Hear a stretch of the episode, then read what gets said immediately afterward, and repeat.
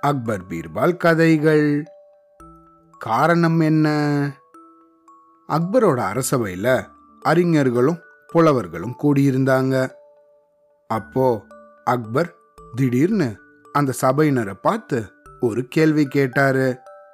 என்னோட உள்ளங்கையில ஏன் ரோமங்கள் முளைக்கல? அப்படின்னு கேட்டாரு. அக்பரோட இந்த கேள்விக்கு என்ன பதில் சொல்றதுன்னு தெரியாம சபையில இருந்த எல்லாரும் தகைச்சு போய் உக்காந்துருந்தாங்க.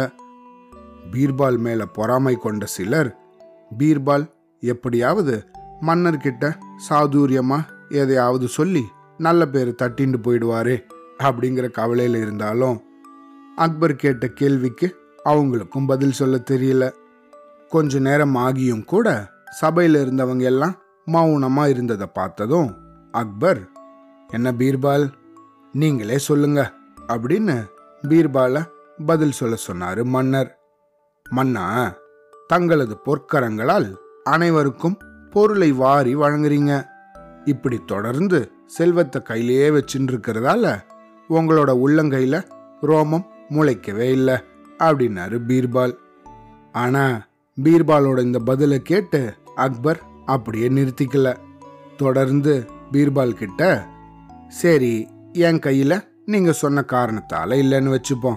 ஆனா உங்க கையில ரோமம் முளைக்காததுக்கு என்ன காரணம்? அப்படின்னு கேட்டாரு அக்பர்.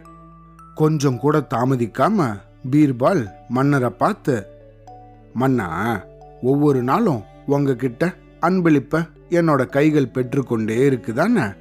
அதனால என்னோட கைகளில் ரோமம் முளைக்காமலேயே இருக்கு அப்படின்னு சொன்னாரு. இந்த பதிலை கேட்டு ரசிச்ச அக்பர் பீர்பாலை பார்த்து சரி பீர்பால் நம்ம ரெண்டு பேரோட கையிலையும் ரோமம் முளைக்காததுக்கான காரணத்தை சொல்லிட்டீங்க. ஆனா சபையில இருக்கிற இவங்க எல்லாரோட கைகள்லையும் ஏன் ரோமங்கள் முளைக்கல? அப்படின்னு பீர்பாலை பார்த்து பொறாமப்படுறவங்கள கை காட்டினாரு மன்னர்.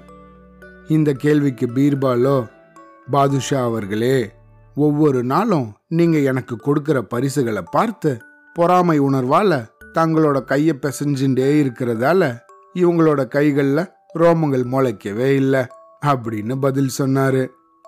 பீர்பாலோட இந்த சாதுரியமான பதிலை கேட்டு அக்பர் தன்னையே மறந்து வாய் விட்டு சிரிச்சாரு. அவ்வளோதான்.